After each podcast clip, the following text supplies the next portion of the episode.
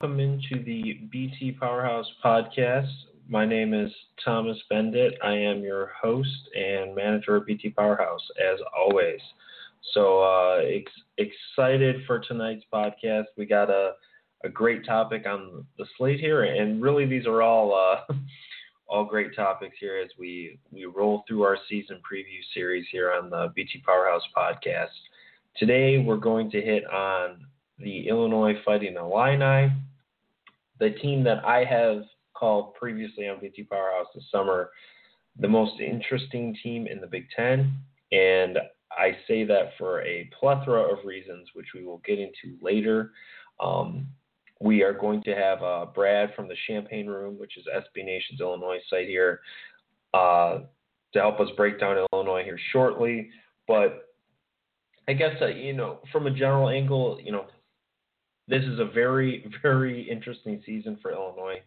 Uh, they're coming off a you know a couple of down years, trying to get back to what John Groce did early in his tenure with the Illini, and specifically his first season where the team was, you know, certainly one of the better better units in the Big Ten, one of the better units in the country. Uh, you know, they finish at 23 and 13, 39th on KenPom. that was uh, at one point they got to 14 and two, um, including you know a huge win at home over Ohio State. Uh, really, you know, they blew out Ohio State in that game. You know, for those of you who remember, um, it was a Saturday day game, and uh, they took care of the Buckeyes. But unfortunately, things haven't been as bright since that moment. Um, they end up making the tournament that year. They beat Colorado, but they fall short in a controversial ending to the Miami game um, in the round of uh, 32. Sorry, and uh, um, but after that, you know, they get two NIT appearances um, in Groce's next two years in 2014 and 2015, and then last year they struggled to a 15 and 19 record. Um, his first losing season with Illinois. Um, and when I say he, I'm referring to John Groce. And the team finishes a dreadful 132 on KenPom.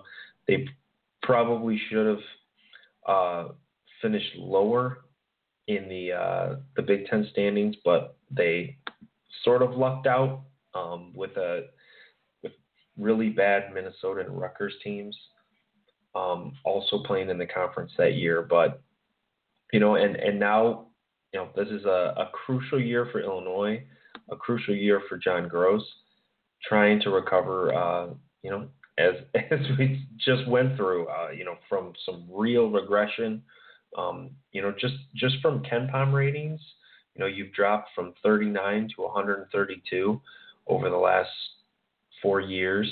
You've in win total, you've dropped from 23 to 15, um, and in Big Ten uh, wins, you've dropped from you know eight or nine to five.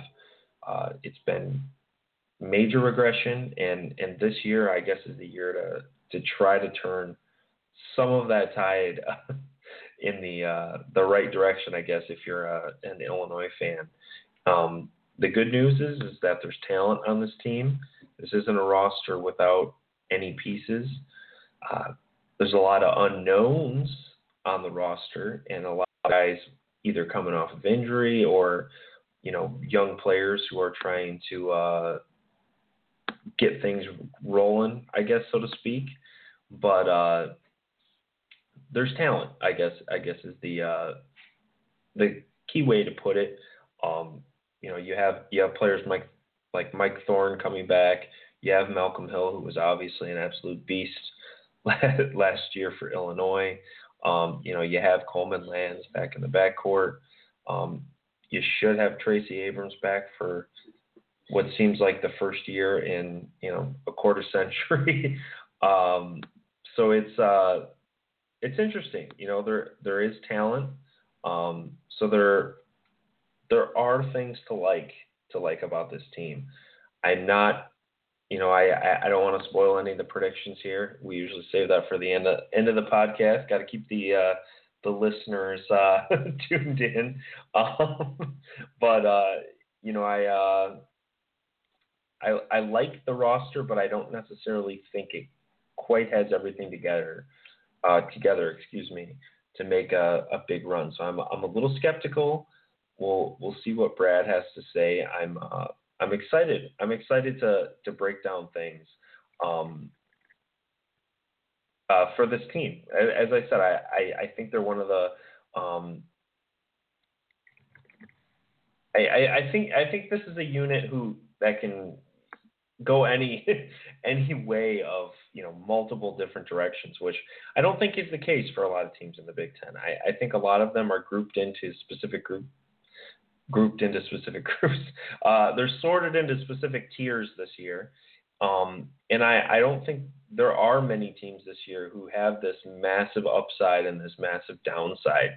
Um, you know, from a, a serious standpoint, I mean, what what other team is there that you know they're coming off a losing season, and yet they could have a potential All Big Ten guy at like four or five spots, maybe even five. Well, probably not five, but four or five spots.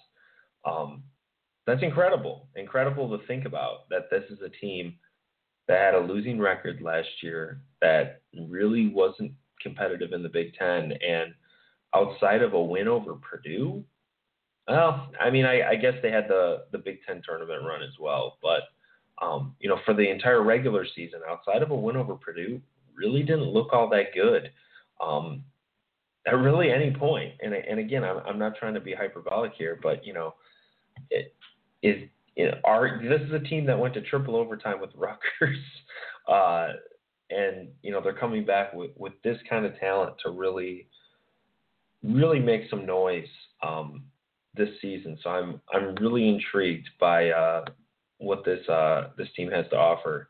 Um, just waiting here uh, a minute or two longer for uh, for Brad to join us. I'm uh, I'm excited uh, to get into this. Excited to get in. I'm not I'm not sure what uh, the delay is, so to speak, but uh, hopefully he should uh, be here uh, shortly. I guess. Um, but yeah, so I'll, I'll, I'll just jump right into it um, from my end of things. And uh, once Brad gets on here, we'll we'll start breaking down the roster here. But um, usually start with what are the general feelings around this program what are the general expectations? Um, I'll defer to Brad for the, the feelings around the program when, when he gets here um, and joins us for the podcast. But as far as expectations go, um, I, I think this is, and, and again, this is this is why I think this is team is so interesting. Is I don't think you can narrow down expectations on this team. I think it is very very different depending on every person you talk to. Um, I think the general consensus is that this team is probably somewhere around the middle of the Big Ten, maybe a tad lower than that for the, you know, again, the general consensus overall for everyone. But I've heard I've heard people talk about this as a top four, top five team, and honestly, I don't I don't necessarily think they're insane with those predictions either. I, I just think the issue is is that the predictions for this team are so all over the place because of this combination of experience, talent, and underwhelming results for the last uh, what two three years here. So I mean, it's easy to see why this team can compete. It's also very easy to see why this team could drip right into the problems they've had the last two years. You know, struggle to be consistent offensively, struggle to defend. Um, you know, whether it's inside the paint or outside the perimeter. Uh, so I mean, it's it's easy to see why expectations are so all, all over the place. What I would say though is I I think pe- most people expect this team to be in the NCAA tournament conversation by season's end. I don't know whether most people think they're going to be in or out, but I think most people think they will be on that bubble and going into the Big Ten tournament. Uh, you know, they're going to be in play so to speak, for for that uh, that NCAA tournament berth. I I don't think this is going to be a shoe-in team. I don't think this is a team that is going to go into the Big Ten tournament without some sweat and without some pressure. Uh, I'm sure Illinois fans and certainly John Groce and his family uh, wish that he was in a comfortable position and his team was in a comfortable position, but I, I just don't see it because I, I think there are holes on this team, which we'll get to later. Um, and I, I think there are, you know, enough red flags to make me think that they're going to lose some games they shouldn't lose, that they're not going to knock off some good teams that maybe they should or, or maybe they shouldn't, I guess. But, uh, you know, I, I think they're going to lose some games that are going to hold them back from being a, a comfortable NCAA tournament team. So I would, I would say the expectation is they're going to be a bubble team. They're, you know, personally, I, I think they would lean a little bit closer to the NIT than the NCAA tournament, but I could certainly be talked into either way here just because I, as I said, I, I think this is a team that you could project reasonably almost anywhere except the very top of the Big Ten. Uh, so I, I, I, would say that those are kind of the general uh, expectations uh, for the Illini heading into this into this season. Um, and you know, the big question with this team, the big storyline, you know, you can talk about talent, you can talk about recruiting, you can talk about whatever you want. The story of this team is John Groce. You know, this is the year. Um, this is a question I'll be interested to ask Brad uh, when he when he does join us here in a couple minutes, and I, I promise he is coming. Uh, uh, but the thing that I'm I'm you know everyone's watching for is is John Groce going to get fired at the end of this year? You know, people can beat around the bush all they want. They can spin. They can talk about this or that. But the the truth is is that um, you know this is a make or break season for him. I, I just you know again like I said I don't want to speculate as far as what the Illinois community wants to say and, and what Brad thinks about this, um, but I have a hard time believing that this is a year where this team can underwhelm and John Groce comes back, or uh, you know this team can fall apart due to injuries, and and again John Groce can come back. I think he's used up a lot of those excuses, you know, fair or not. I think they've been, you know, activated. They've been used. He's expended them, and I think this is a year where you got to produce, or people are going to be looking in a different direction.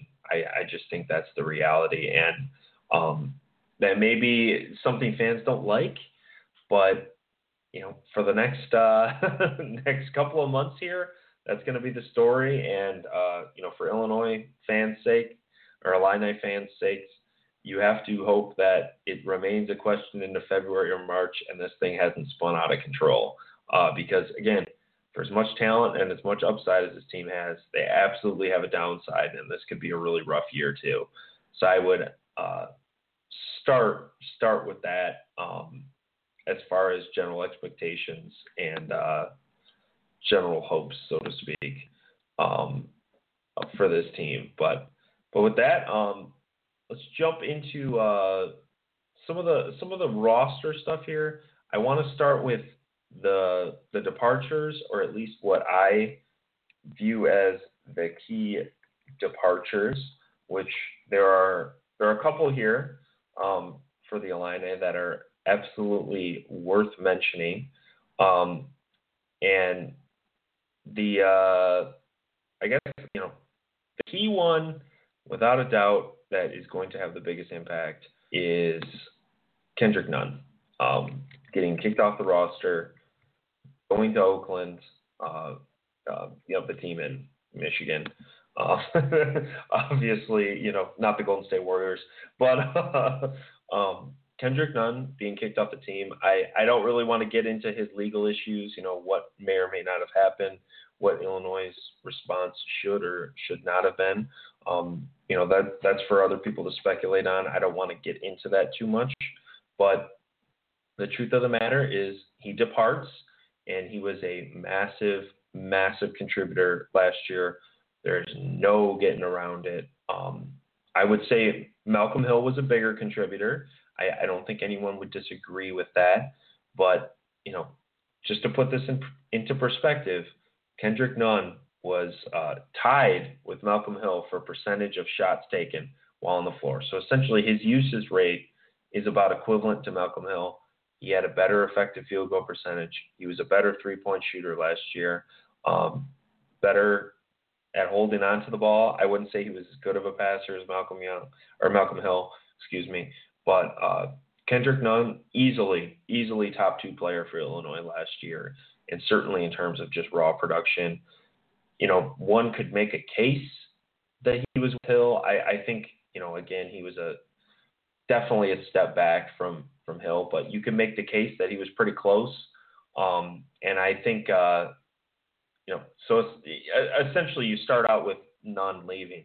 You're losing the uh, the second best player on the uh, the entire roster. You know, that's that's not an easy thing um, to get over. You know that that. Sorry about that. that uh, I, I I'm babbling there. Um, overcoming the you're you know losing your number two player in the roster. That's not something that's easy to overcome. You know, I don't care what kind of talent you got. I don't care what you have. That's not something you can ever just check a box and just assume is going to happen. So I mean, you start out with the loss of him. Uh, you didn't lose a, a ton elsewhere. Um, you know, you lose a couple transfers for guys who didn't play, and uh, you know it wasn't a very senior laden team. Um, you do lose Cal Lewis in the backcourt, who was, generally speaking, uh, the primary option at point guard, at point guard, or at least a 50-50 split with Tate. So I mean, that's a uh, that's certainly a notable loss, not on the same level as Nunn, but uh, you know, so you're losing your your number two guy, you're losing a primary option at point guard. So I mean, I'm not going to say you're losing two starters just because, you know, Lewis didn't play the minutes to argue, and he wasn't quite good enough uh, to really, you know, shake your fist about losing him. But you know, those are those are two very notable losses. Um, the good news is is there's a lot of uh, talent still on the roster, which we'll get to here shortly, and you are adding at least one piece here. Um, from Te'Jon Lucas, uh, the po- incoming point guard from uh, Milwaukee. I think uh, you know he he could be a uh, a nice addition here. You know, I uh, I'm I'm not necessarily optimistic about him making a huge splash from day one, but uh, you know, I I think he uh, I think he could make some noise. That's that that that is what I would say. Um, and then the other guy who is sort of a new addition, sort of not, Kipper Nichols, who transferred in from uh, Tulane. Um, again, this is sort of one of the uh, the delayed additions, so to speak. Um, I believe he's not eligible until the second semester, um, but he, he is an addition. I don't necessarily anticipate him having a massive impact early on, especially because Illinois does have a lot of bodies on that wing.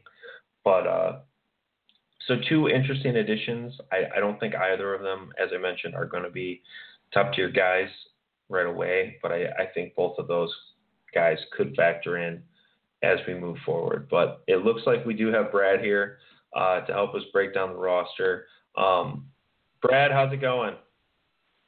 Oh, I'm I'm doing well, man. Uh, good to uh, good to talk with you this whole live podcast thing is kind of fun. I mean, the water's a little warmer over here. I mean, over in produ- in production land, things can get a little bit uh, a little bit hectic. So it's uh, it's kind of nice to have this going for us. But thanks for having me on, man. Looking forward to it. Yeah, yeah, we're excited to have you on. Excited to chat Illinois. I've been chatting them here for a little bit. Um, yeah, it's always it's always wild in the live world. So don't uh don't do anything crazy here uh, to get us uh, tagged with the adult label or whatever. but, uh, oh no, hey, we, I was we were just oddly enough, I just came from uh, here we go first shout out of the day. Um, just yeah. came from the uh, from talking with the Big Red Cobcast guys over at Nebraska for uh, the Illinois Nebraska football game. Um, but uh, I was just explaining to them that the uh, the TCR podcast currently does not have an explicit tag next to them on uh, iTunes. So the goal is to keep that a constant, baby. You know that that's that family quality podcast, Big Ten talk. So don't worry, we uh, we know how that goes over here. Awesome, awesome. Yeah, we we've been good so far, but uh, trying to keep the streak going, trying to keep it going. Um, but so far, you know, we we've been talking about expectations for this year. We've been talking about pressure on John Groce coming into the season. Um, we just got into some of the new additions coming to the roster. Um, mm-hmm. First off, uh, what what are your general thoughts coming into this season? Um, what, what's your average Illinois fan thinking? And uh, you know, as well, you know, we I was just talking about them. What do you what do you think of the new additions to the team? Uh, primarily Lucas. So I want to say it was what early March, early to mid March of last year. Uh, we had just found out that Kendrick Nunn was uh, was accused of a domestic violence situation. Um, LeRon Black was uh, was was in I don't know if he was in custody for um, for uh, for an assault charge or something like that. I just we're we're down in the dumps. Um, we don't even want to talk about football and how we extended our head coach for two seasons, which is the death sentence of college football. And all of a sudden, through this shimmering light in the distance, out comes Josh Whitman and uh, our new athletic director Whitman. And Josh has been unbelievable in terms of the vision that he's had for Illinois athletics, not just football, since he is the former tight end um, for the Illini uh, in the uh, in the late '90s, early 2000s. But he immediately approached John Groce and said, "You're going to be the guy that brings us back to relevancy." And after what it was. I think we won 23 games, I want to say, in 2012, 2013, made it to the tournament, had a pretty good stint in the tournament as well. Um, but then since then, we've won, what was it, 20 games in, in 13, 14, 19 and 14, 15, and then 15 games last season. Oh, I, the, mind you, you could play the the injury card all you want and in that whole scenario, but um, to finally have that that mentality, at least from a fan stand, standpoint, of John Groce is our head coach, and he's our head coach for the foreseeable future. Regardless of what the history has been, it's nice to have a little bit of um, of consistency in a leadership position. Yeah, yeah, certainly. It's uh, yeah. I mean, it, it, it's kind of been a pretty big transition for Illinois there over the summer. You know, picking it up on the recruiting trail, certainly with you know Lovie Smith and all the things on the the football side of things. Um, but a big year, a big year for John Groce. Um, I was doing my own speculation uh, early on, huh? which is always a dangerous game. Uh, but uh, um, John Groce, do you? I my gut here is that this is a key. He he has to make get this team to the NCAA tournament or close, um, or it could be a mm-hmm. rough off season. Uh, do you share that view, or do you think he's a lot safer than maybe the outsiders think? I I don't think that NCAA tournament or bust is quite the mentality that we have this year, just because of what John Groce has, has been able to do from a recruiting standpoint for our 2018 class. Right now, Illinois in two seasons is sitting with the for for 2017. We've got the third best recruiting class in college basketball right now, which is unheard of for us. Um, you you were able to sign a five star uh, player in Jeremiah Jeremiah Tilmon, excuse me. Um, you know, definitely definitely good to have some sort of at least some stability on that side of things again because for the last what two or three seasons the the mentality has been if you're looking for talent look for transfer students. And yeah, at least from a fan standpoint, it's good to have that immediate turnover. I mean, look at Mike Thorne now, what we've got in the in the center position, um, coming from Charlotte. Last year was going to be his one year with us, um, and, and thankfully the NCAA granted him a, a medical red shirt. Um, we're going to have him back this season in our front court.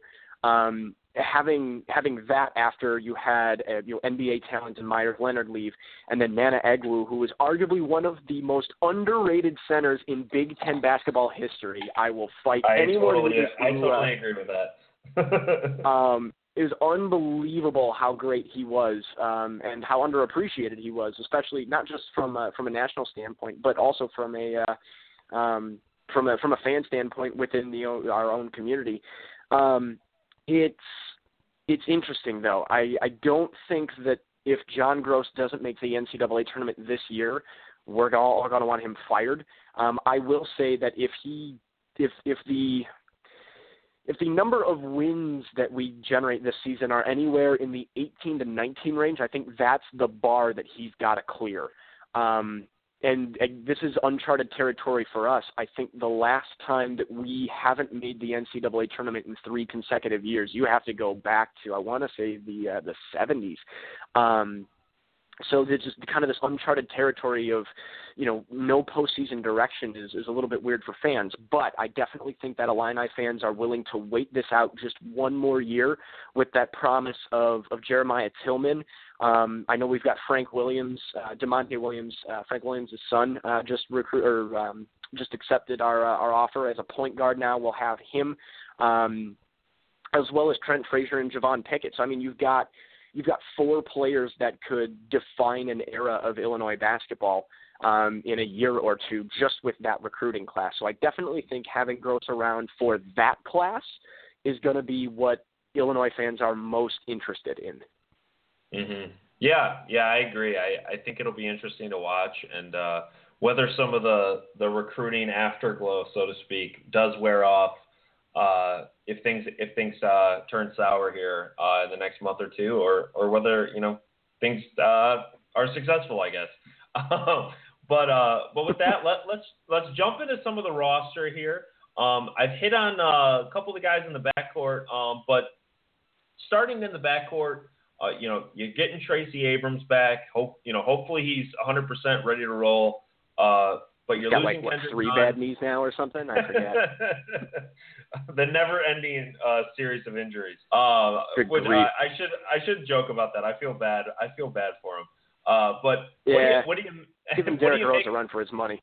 uh, what do you what do you make of the backcourt? Uh, who are the guys to watch, and uh, how good should this unit be for uh, Illinois? it's going to be interesting um, with uh, with the with the two additions to the team this season. So first of all, you have Kipper Nichols, who, um, due to the transfer rules through the NCAA, I think he sits out the first 11 games. So we get him at the United Center game for uh, Illinois. That's against BYU um, at the end of the uh, the, the fall semester. Um, Nichols is going to be that power forward that we haven't had in quite some time. Um, I know Black, I think, is a registered power forward. Don't hold me to that, but um, Black could essentially be a center, and you need, at least from a backcourt standpoint, you do need kind of a bigger man in order to um, to set some offense. I know um, we all, as basketball fans, kind of harken back to the days of the the 2004-2005 season with the Illini. Um, you look at the backcourt then with D. Brown, uh, Deron Williams, and and Luther Head. I think Darren was what six four, six five. I want to say. Um, so having at least a little bit bigger sized forward is going to be crucial, and I think that's going to help um, John Groce's offense as well, especially because he likes to shoot the three ball, um, especially with the backcourt that we have too. And I know that um, Tracy Abrams, kind of harkening back to the the Bruce Weber days. Um, Abrams was the uh, the he's he was he was the um, the the F it chuck it kind of a guy. Um, you know, it, the that element of if I'm gonna I'm gonna throw this up if I can sort of a thing. And I think that in his in his maturity and his growth, I mean, the last two seasons he hasn't played competitive ball due to injury. Um, Mm. I really hope that that Abrams is more of that quarterback for the Illini. Um, he's definitely got a lot of players in the backcourt that are going to help surround him in terms of you know putting up the three ball. Um, you look at Malcolm Hill, who arguably is going to be one of the better guards um, in all of college basketball this season. I know he's coming off of a great summer uh, nationally, and even he's big enough to almost be kind of that power forward, forward esque um, player, but he's more of a shooting guard.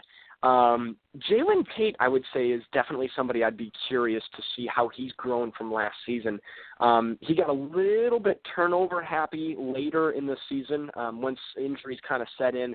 I know he was playing hurt. Um, I think he like poked in the eye or something. He needed uh, needed some reconstruction on that or or something along those lines. But um, but having Tate back and hopefully healthy. Um, to to have him partner with Malcolm Hill, I mean, both guys are, are Chicago guys.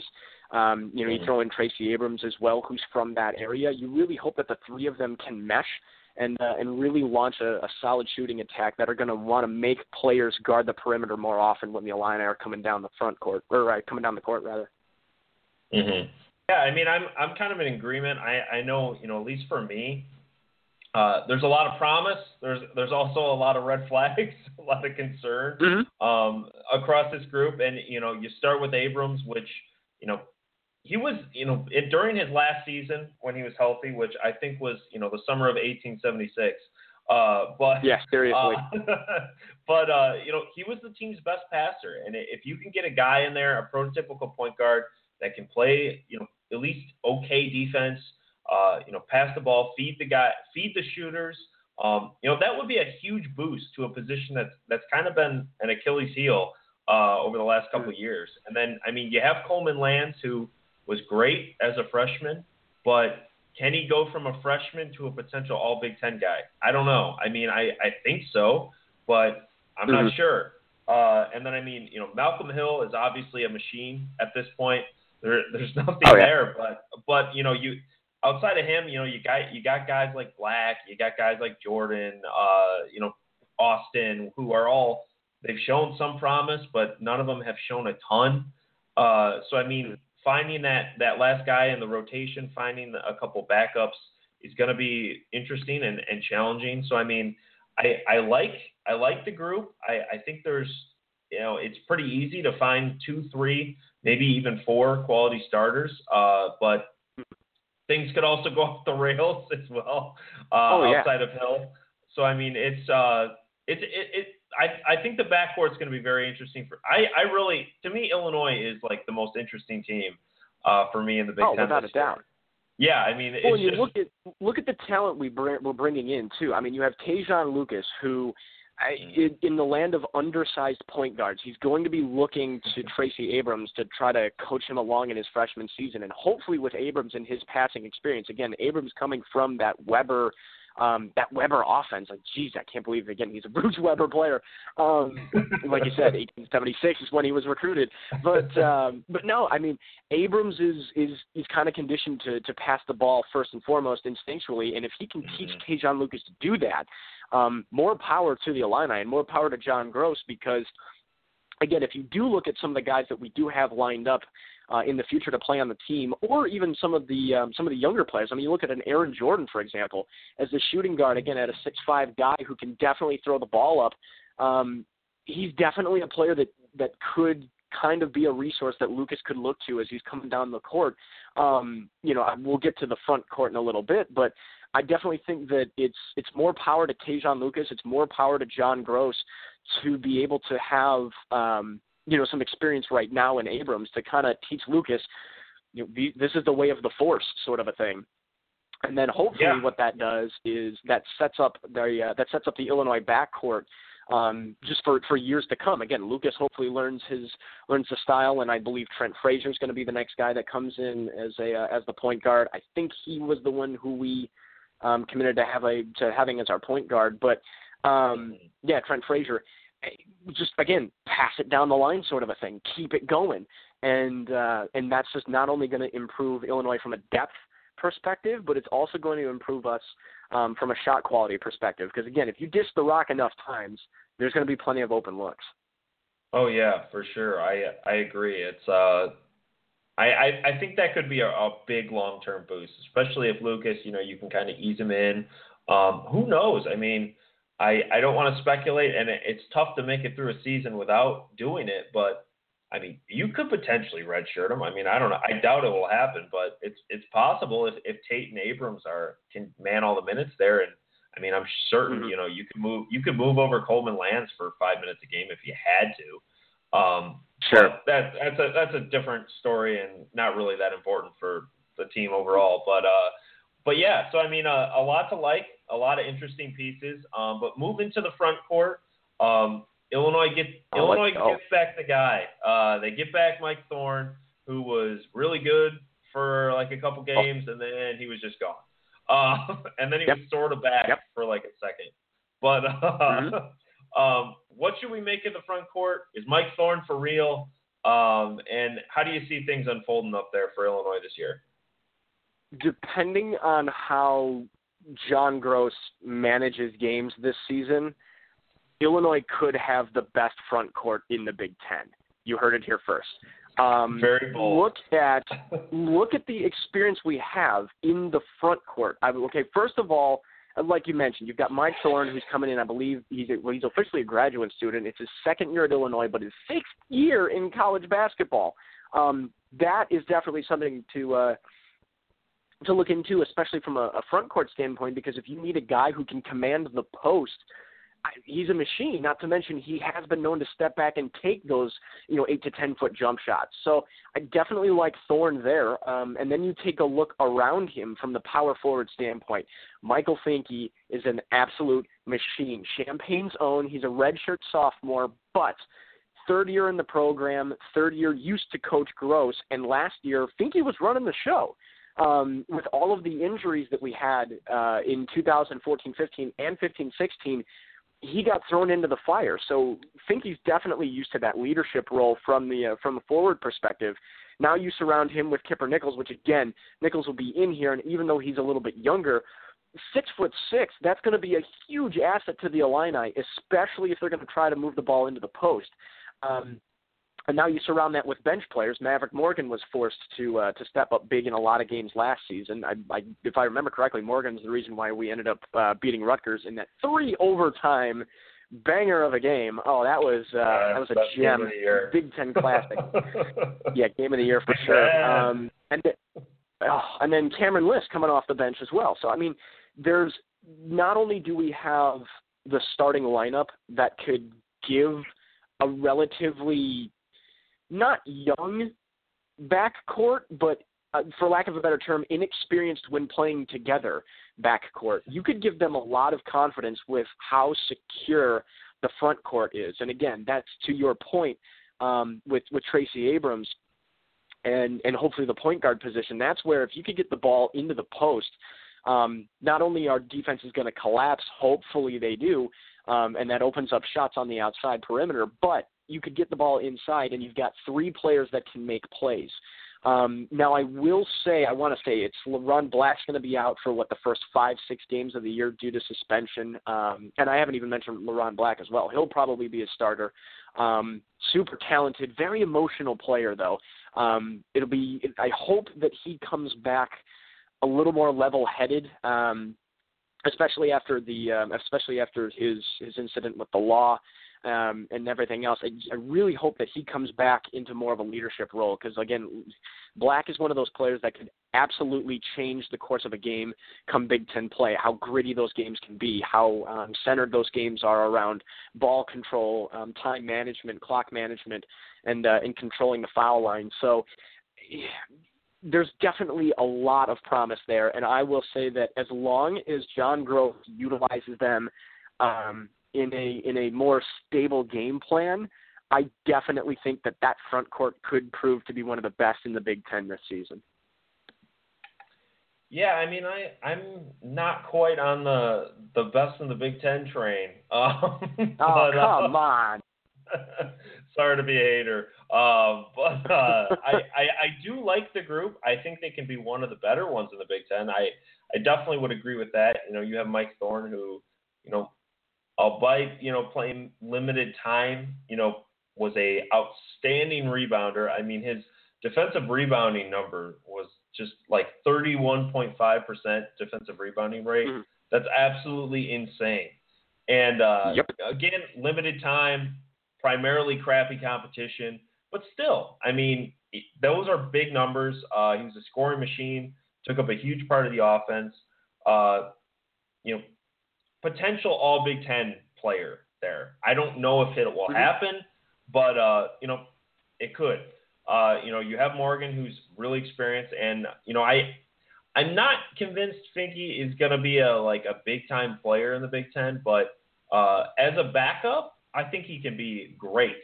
Um, and he's also diverse enough to where he can, you know, pick up backup minutes elsewhere too if they need him there. So I mean, I like the front court. Mm-hmm. I think there's a lot of potential here.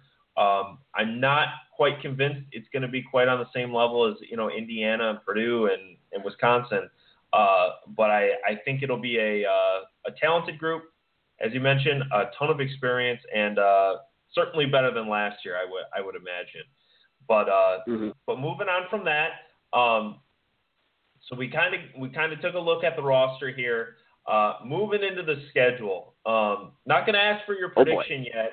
Uh, But um, Illinois has a. Uh, I I have generally thought Illinois has done a great job in their non-conference scheduling uh, year in and year out. I think they do a good job of uh, mixing between winnable games and RPI boosters and uh, name brands, so to speak. I don't know if there's any huge name brands this year, but uh, you know, you get NC State, you get uh, BYU, you get Missouri or uh, Missouri, um, and you get uh, there we go. You get you get West Virginia and you get uh, Detroit as well, um, with the Detroit game coming at home. Uh, what do you, yep. what do you make of the non-conference schedule? Do you do you like or how much do you dislike the fact, I guess, that there isn't any huge name um, on here? And uh, I, do you how do you think it'll affect a potential tournament run? So shout out to Robert Rosenthal um, at Alion I A L I O N E Y E on uh, on Twitter. He is uh, he's a big college football fan, and I'm gonna I'm gonna tie in his his ode to rebuilding a program to what Illinois has done with basketball. And the big thing he says from a football standpoint, and I think this absolutely harkens true when it comes to basketball as well with your non-conference games, it's schedule games that you know you have a chance to win no matter who you're playing um, especially from the instance of I think what the first five games. Again, we're going to be out uh, blacks out for the first five or six games. I want to say, um, and because of that, you need to have five games that you know you can win. Um, with with a limited depth chart, if you will, and the first five games, the biggest concern, actually, you mentioned Detroit. I have to say Winthrop is maybe a little scarier. Um, that uh, that game coming right before the trip out east to uh, to Brooklyn for the um, for the Barclays Center. Um, definitely a game that the Illini could overlook. I don't think they do, but I want to say that's the toughest one going into our um, our non-conference tournament season, if you will.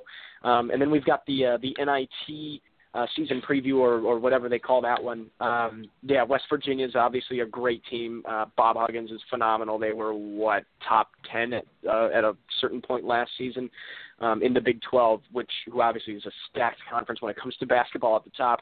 Um, but outside of outside of that West Virginia game, I really don't see a game where the Illini are out of it before we even step in the gym, and that to me is uh, is is crucial when when you're scheduling a non-conference schedule. Um, because going into the, the the rigorous season that is a Big Ten conference schedule, um, you'd like to have anywhere from you know 10 to 11 wins, sort of a thing, um, to to give yourself a chance to you know hopefully break roughly about 500 um, in conference, especially for the Illini who.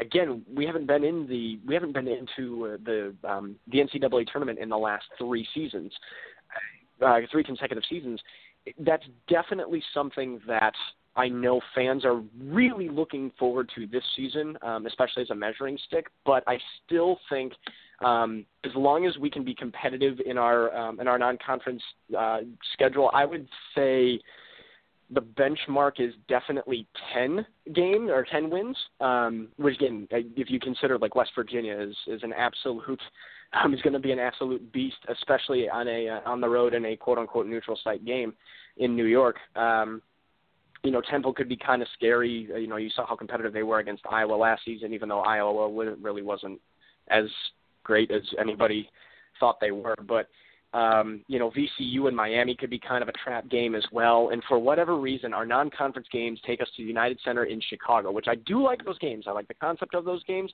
We cannot win those games. I don't know why. Um, Chicago's a great city. It happens to be where I'm at right now. Shout out, uh, Chi City, love y'all. But for whatever reason, we can't seem to solidify the the, the neutral home court advantage in the United Center. So um, it, it's definitely a non-conference schedule that Illinois can play well in. Uh, definitely a schedule that uh, that the Illini can can hopefully again put together 9, 10, 11 wins in and uh, and hopefully set us up for a conference play um, where we get our full roster back when Nichols comes onto the team. Black is healthy again.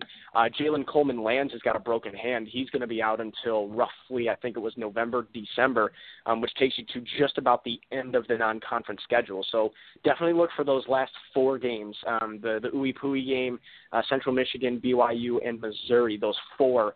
Um, for where uh, Illinois' roster for the season really revs up into high gear. Yeah, I'm I'm with you. I I like the schedule. Uh, you know that West Virginia game. You know, as you said, it is going to be uh, a major challenge. But yeah, all the rest are are certainly at least I would think generally winnable. Um, yeah, I mean I what, I, I like your... it. Oh, go ahead. No, I was going to say, um, you know, and on the topic of scheduling, I mean, from a from a Big Ten standpoint, obviously you've got the Big Ten ACC game, which is NC State um, for the Illini. Um, but that one in VCU, how scary are those games to you from a uh, from kind of an outside perspective? I mean, I, I, I mean, the, the obvious, you know, start is the fact that we don't really know how good Illinois is. Uh, just mm-hmm. generally, you know, we've talked about the fact that, you know, I wouldn't be shocked if this team finished like 12th in the Big Ten. I wouldn't be shocked if they finished like fourth or fifth. I just, I think this is one of those years where they're they're hard to place. Uh, but for a what generally seems to be considered like a bubble team, um, mm-hmm. I think they can, I think they can beat NC State. I think NC State generally is very inconsistent. Um, I know they always have a lot of talent, but I'm I'm generally kind of skeptical of their coaching. I think they go up and down a lot, and I, I think that tends to go back to coaching a lot. Um, and VCU, I, I I think that's going to be a tough game. I definitely think the Miami location is really weird uh, for that game. Mm-hmm. Oh, but uh, but I I think Illinois can win it. I, I think they'll be an underdog in that game, to be honest. Uh, but sure. I certainly don't think it's out of reach. I think, uh, but I do think the NC State game. I, I, I don't know. My gut says Illinois will pull it off. You know, I certainly I'd like to see mm-hmm. what Illinois looks like first.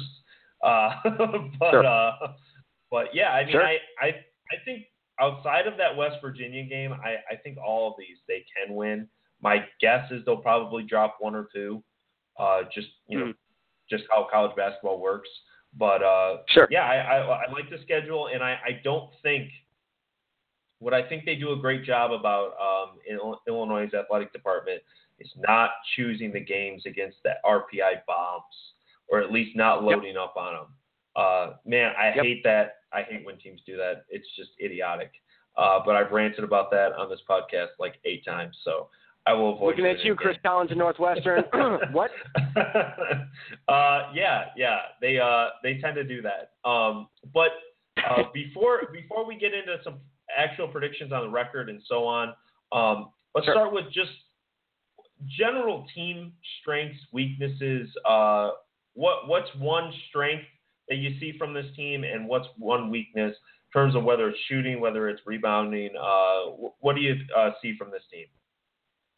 Uh, strength definitely is is the fact that we are not. Wait, let me find something wood here. Um, knock on wood, we're healthy for the most part. Again, JCL's out with a broken hand, um, a couple of uh, a couple of suspensions, um, but for the most part, we're coming into the season fresh and healthy, and that is that was for the last two seasons kind of the the arguing point for for the John Groce, um, you know, should stay fan club, and it was he hasn't had a healthy team to coach. And for the first time in three years now, we kind of have an idea of where this team is and uh, and what we have coming up in front of us. So I definitely think that they can, you know, the, it's it's it's out there in front of them to take, um, which I consider that a strength. I definitely like knowing that, you know, the the guys have had a, a, a summer to at least practice together, kind of learn the um, uh, learn the ropes in terms of the style of offense that Groce wants to run, um, especially from especially defensively too, um, with the uh, with the with the healthy front court. So I would definitely put a strength on that, but a weakness because of that is a lot of these guys haven't had game experience together, and that's where you look at a head coach. That's where you look at assistant coaches. That's where you look at D Brown um, you know, our, our player development and online relations guy. You know, you look at the, your staff and the people that have surrounded the program in the last couple of years. You look at them and go, make this team a cohesive unit. And if you can get through, you know, the first couple games of the season again without a completely full roster with JCL, um, Nichols, and Black out, um, one by one as guys slowly start coming back to the team. Um, I would definitely look at the at that coaching staff to go get us or you know make this uh, a cohesive unit, make it make it a unit that um, that is going to play with each other this season. Because if they can't do that, um, there's there's definitely a chance that this team could end up in the the the 16 to 17 win column again. And if that happens, regardless of what we have from a recruiting standpoint, I think it's definitely going to be a uh, it's going to be a red hot seat for John Groce if they if if he wins only what 16 17 games. That's where next season you would look at him and go it's it's 23 wins or you're gone sort of a thing. Um uh, if you're looking for more uh, strengths and weaknesses on the court as opposed to off the court, um, a, a weakness again is is I'm gonna go back to the health issue. When you have a guy like Tracy Abrams who's now played in two systems at Illinois, one with Bruce Weber, one with John Groce, you've got to hope that Abrams is is looking to to find the power players on the team. Obviously, Malcolm Hill is the guy for uh, for the Illini this season, and you've got to hope that that's kind of his first look uh, in terms of, of getting the ball to make plays. Um, Malcolm seems like I think he's put on a little more weight this season. He's actually bulked up. Um, I want to say he was like what was he? he was about 215 or 210 last season. Now he's up to 225. He looks great. Um, and and because of that, you hope that there's some confidence that comes with that, and you'd love to see Hill take over games similar to a Rayvonte Rice um, uh, previous seasons, or uh, even going further back to like a Demetri McCamey for Illinois. So hopefully um, Hill's able to kind of step up into that leadership role, um, that dominant player role, and, and take advantage of that. Um, but uh, definitely a, a strength is is having the uh, the ability to uh, to make a shot from pretty much anywhere on the court from a backcourt standpoint. But you've got to hope that uh, that the right players are getting the ball at the right time. Uh, yeah, you know that that's something I, I think it's you know forgotten a lot uh, when we you know get attracted by these recruiting rankings and stats and, and so on and so forth. Is that you know these guys do have to play together. You know these these are real humans who have to communicate and uh, you know mm-hmm. work and build as a team. Uh, so that'll be something to watch. You know with with so many guys in and out. You know whether it was last year or, or the year before. Uh, you know, getting that group to work together uh, will certainly be a, a major challenge in the coming months. Uh, but with that, let's get into the money part of the podcast, the part everybody loves. Uh, season predictions. Um, what do you see Illinois doing this year? How do you see them performing in non-conference? How do you see them performing within the Big Ten? Uh, I, am not going to ask for a specific record, but you know, do they get above 20 wins? Do they make the postseason? Uh, what tournament? Um, what are your thoughts on this year's Illinois team? National championship, without a doubt. Um, we're going all the way. We're going to play North Carolina in the championship game. Shout out to the Tar Heels. We're coming after you like 2005 again because you don't have Sean May, and we've got it this time. No. Um, overall, before you get into uh, Big Ten tournament play, right now I've got the Illini at 20 wins, 20 and 11 in the regular season. Um, you just kind of breaking it down briefly. Uh, the, the non-conference schedule, the the bigger games, and I know we touched on them uh, West Virginia, Bob Huggins in the Barclays Center. I, I love the Illini. I'm going to be watching that game. I think it's what it's an ESPN two game or something like that, either ESPN two or ESPNU. Um, but mm-hmm. I would mm-hmm. definitely be watching that game. Um, uh, the uh, the day before Thanksgiving. I think that is Thanksgiving Day, right? Thursday the 24th. Um, there you go. So you, you, there you go. Big Ten fans, get a little fix into your turkey, get some cranberry sauce. I'm more of a stuffing guy myself. Um, sit down about two o'clock watch the Illini take on Bob Huggins and the West Virginia Mountaineers because that's going to be a pretty solid game. Unfortunately, I don't think we win that one. Um, which means that you face either a very young Florida State team or the Temple Owls, who saw what four players go, um, four players leave, one of which went to the pros. Um, so you would think that you at least get that game. So you go one and one on that trip. Um, I definitely think we beat North Carolina State. Uh, that game um, you touched on it, Thomas, and I know I definitely that is like the game I'm circling uh, because if the Illini go into that game and State Farm Center, uh, you know, fresh, freshly renovated, still working on it. I believe it's a three-year process. We're in year two of the renovation, but year two means new scoreboard and ribbon boards inside. Yeah, baby. Um, looking forward to that. It should be a, uh, it should be kind of a nice debut game uh, for the uh, for the Big Ten ACC Challenge. Again, I think we came out last year. We played Notre Dame, um, rolled out the uh, the State Farm Center, and it was awesome. The fans came out in droves. The atmosphere was electric. We hang we uh, were able to hang with the Irish for a little while. Um, that game was huge, and I think that is the uh, the the tipping point of this season for the Illini. Um, if the fans can get behind the team, if the uh, if the State Farm Center is rocking like the Assembly Hall used to, um, that game is definitely one that could be a turning point because if you beat NC State and you absolutely trash them, like if you if you beat them to a pulp, I'm talking 15 point win or, or greater, the Illini will beat VCU in Miami on that Saturday. Um, however, if that NC State game is inside of 15 points, if it's kind of a closer game, if it's a little scrappier, um, I see that VCU game as a trap game in Miami, and I have us losing that one. So unfortunately, the optimist in me says that we we we beat VCU. The realist in me is going we probably lose that one on the road. Again, like you said, it's it's college basketball. You happen to get just kind of a weird game in that instance, so that may be a loss. Um, and again, for whatever reason, we don't play well in the United Center, which is really unfortunate because the Madhouse on Madison is a wonderful place to take in a sporting event. Um, shout out to the good people over there. I told you, man, I'm going to try to plug as many people as I can. Just you know, helping you out a little bit. No. um, the uh, that game, the BYU game's a trap game for Illinois, um, especially coming off of uh, the IUPUI game and then Central Michigan. You wait a whole week. That's finals week um, and then you play the Cougars in Chicago. And again, for whatever reason, whether it's like I think it's UIC we played last season and we lost, or no, we uh, played yeah. Oregon. I want to say. Um, but we lost to UIC two seasons ago, and then we lost to Auburn, and then we lost to Oregon.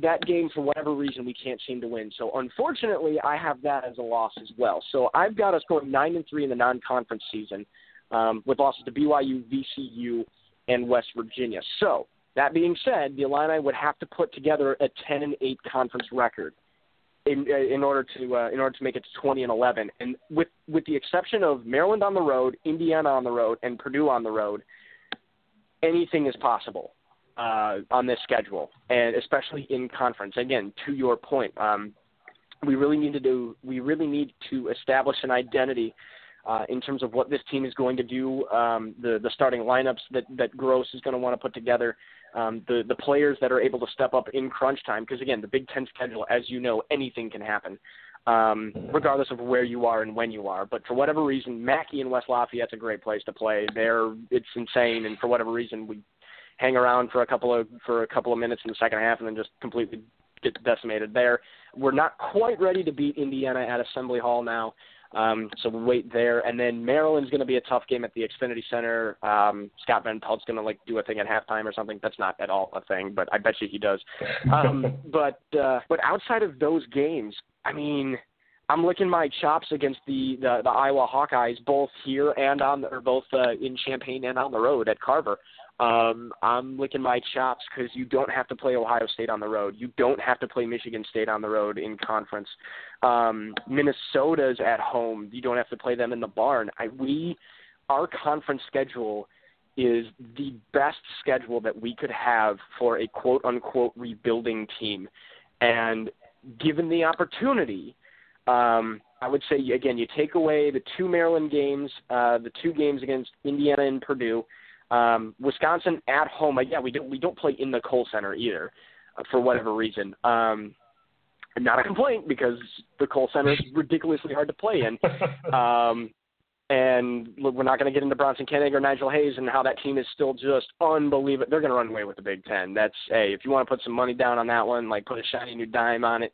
Uh, Wisco is going to win it all um, this season. I don't care. I know I've got like Izzo fans just screaming at me right now in East Lansing. And you're good. I'm, I promise you're good. You win like three games in the NCAA tournament to make my brackets look really good. Except for last year, we're not going to go into that because it sucked for everybody. But um, the uh, I think you know you, you have to think that losing to Wisconsin at home is definitely a possibility. Losing to Sparty at home is a possibility. And then I circled the Nebraska game on the road. Tim Miles, for some reason, has got our number.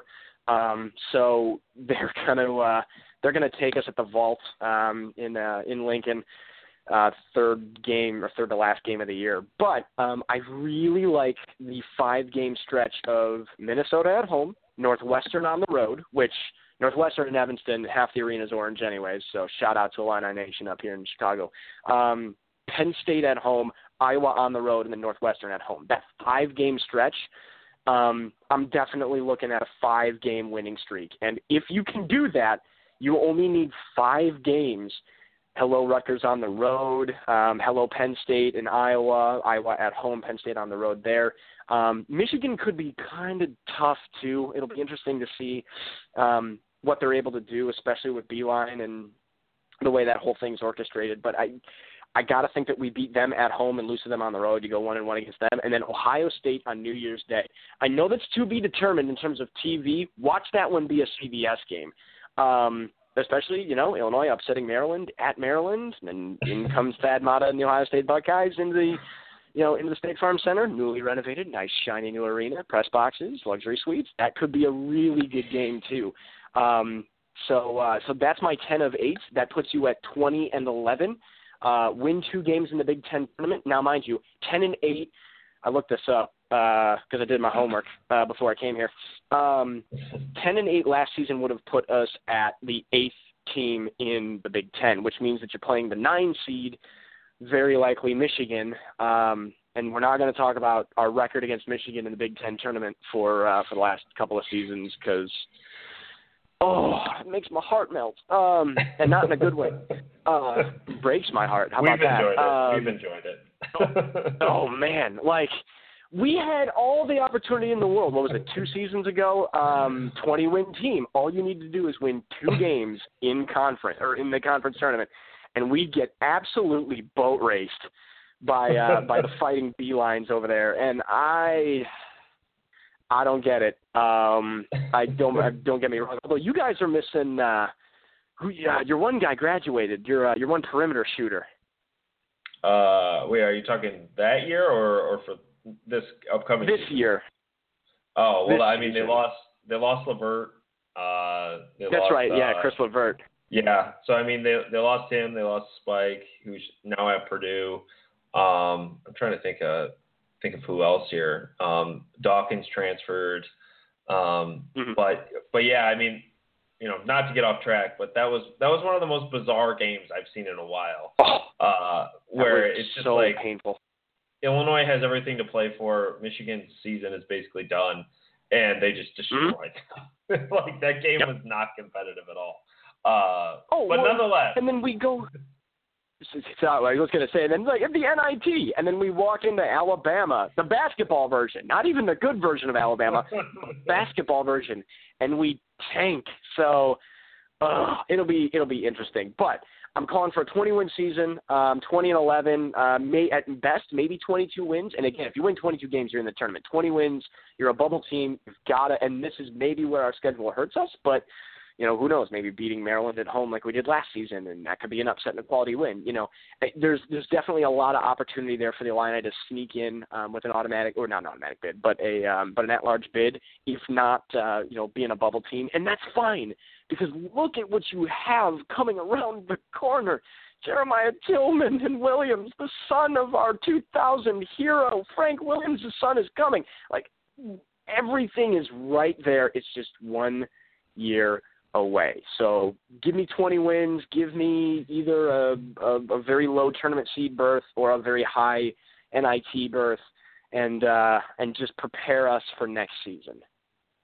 Yeah, yeah. I mean, certainly uh, a reasonable projection. Um, I'm looking at my last uh, power rankings. I will have more before the season starts, so I may change this. But uh, I had Illinois at 10. Uh, unfortunately, Mhm. right behind, right behind Northwestern, uh, right in front of Penn State. Really?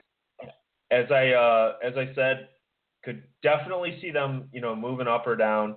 Um, I, I think the thing that concerns me, um, I like I like Thorne, I like Hill, um, and I Mhm. I like Coleman Lands, but I'm not sure if Coleman Lands, like I, I you know I said early on, if he can go from you know really nice freshman to okay, dude, we need you to be a star, you know, especially with Nunn gone. Um, I'm not sure if he's ready for that, and I don't know what to make out of Abrams. You know, I don't know if he's like half Terminator at this point, you know, with all the injuries Right. and, and whatnot.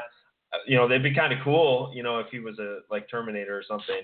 But uh, Seriously, I'm how not, does a guy with three bad knees play basketball? It's unreal. Or two bad Yeah. knees. Sorry. Yeah. So I mean, I'm I'm not like I, I just don't know what to expect there. And if if that position is like how it's been the last two years, I don't think there's a lot of hope because I mean, if you have Kendrick Nunn, Malcolm Hill, and you know the point guard holds you back that much, you know, with two guys who can pass, who can handle the ball, um, it's hard to think that if you have that again without Nunn, that you're going to get better. Mm-hmm. So I mean, uh, I, I think this team has talent. I think they can be better if some of those piece question marks turn into you know good answers. But uh, I'm I'm not totally convinced yet, uh, which is why I have them at ten. Uh, and mm-hmm. as I said, I I think they're going to be right on the bubble or so. And I think it's just going to depend on a game or two, you know, whether they get in or or whether uh, yeah. the the new AD is going to have uh, some question marks here and some pressure. But uh, um, definitely. But with that, but with that, um, Brad, do you have any final thoughts here on Illinois um, hoops? And I also, what is your prediction for this weekend uh, for Illinois football? I know it, it hasn't been a nice oh. last couple of weeks, but uh, maybe things are turning up. I I, I don't know. hey, you're you're a Michigan fan, so get your calendar out. October twelfth 2019. Hear me out. Michigan will come back to Champaign. Last time that happened, both teams were ranked. Michigan won 17-7 in 2011. The last time Illinois played them before that was that two overtime shootout in the Big House. Yeah, Tate Forcier for the win. Um, and then the year before that was the Terry Hawthorne stops Roy Roundtree at the one yard line, goal line stand. Three plays later, Mikel Leshoure, 98 yards the other way for a touchdown, and Illinois wins against Michigan at home for the first time since 1983 on Halloween um, in all orange jerseys.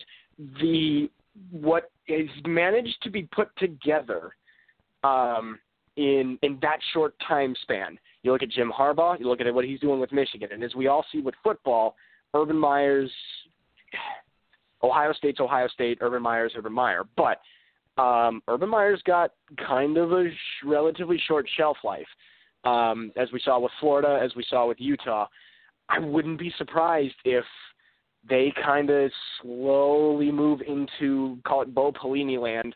Shout out Nebraska um, into nine and three, eight and four territory um, while Michigan suddenly becomes the buzzsaw of the East. Obviously, Sparty's kind of D'Antonio will keep them in the the eight win nine win range. That's fine, but I'm telling you, Michigan's going to turn into the buzzsaw of the East, and the Fighting Lovie Smiths are going to turn into the buzzsaw of the West. And October 12th, 2019. College game days in Champaign for Illinois, Michigan to preview the Big Ten football conference championship game that will be played that year in December in Indianapolis. Mark it down, baby. we will see you there. I uh yeah, I, I will eagerly await that game in two years. Um or no, three years, sorry. Three um, years. We got we got a little ways to go still. It's it's coming. Uh I would certainly like your scenario because it involves my beloved Wolverines uh, becoming epic and awesome. Uh, but we shall see. I'm I'm very interested to see what happens with Illinois and Lovie Smith and uh, uh, what happens in Champaign. But uh, but with that, Brad, thanks for joining us. We really appreciate it. A lot of interesting comments here on Illinois and other topics. Um, yeah, thanks again for joining us. SB Nation's BT Powerhouse. You guys do great work. Uh, big fan up here in the Chicagoland area. Again, everybody who's listening, thank you. Check them out throughout the season. There's awesome content. Uh, check us out at the Champaign Room, the TCR podcast. Uh, we'll see if I can convince Thomas to join our podcast next time. It could be uh, it could be kind of fun. Definitely. Thanks again. Have a good one. Thanks, man. You too. Uh, yeah, and, and, as a reminder to everyone, uh, that's Brad from over on the Champaign Room. Uh, it's actually first time we've had him on. Uh, Jim, who's the guy who we usually have on uh, from the Champaign Room, um, guess he's busy, has some crazy stuff going on, but Brad is great. Really likes Brad's stuff over uh, at the Champaign Room. if you're into Illinois, if you're just a Big Ten fan who just wants to see what's going on in the Illini world, uh, they're a great resource, a lot of interesting stuff. Obviously, they're mainly football right now, but I'm sure in the next couple of weeks they will uh, start transitioning to basketball season. But with that, as always, I'm Thomas Beindit. You can check me out on Twitter at tbeindit. Um, that's our podcast for this time. We'll be back shortly. I believe we're going to do our Nebraska preview over the weekend. So if you're a Corner Cornhuskers fan, uh, be ready for that one, and we'll we'll see you next time.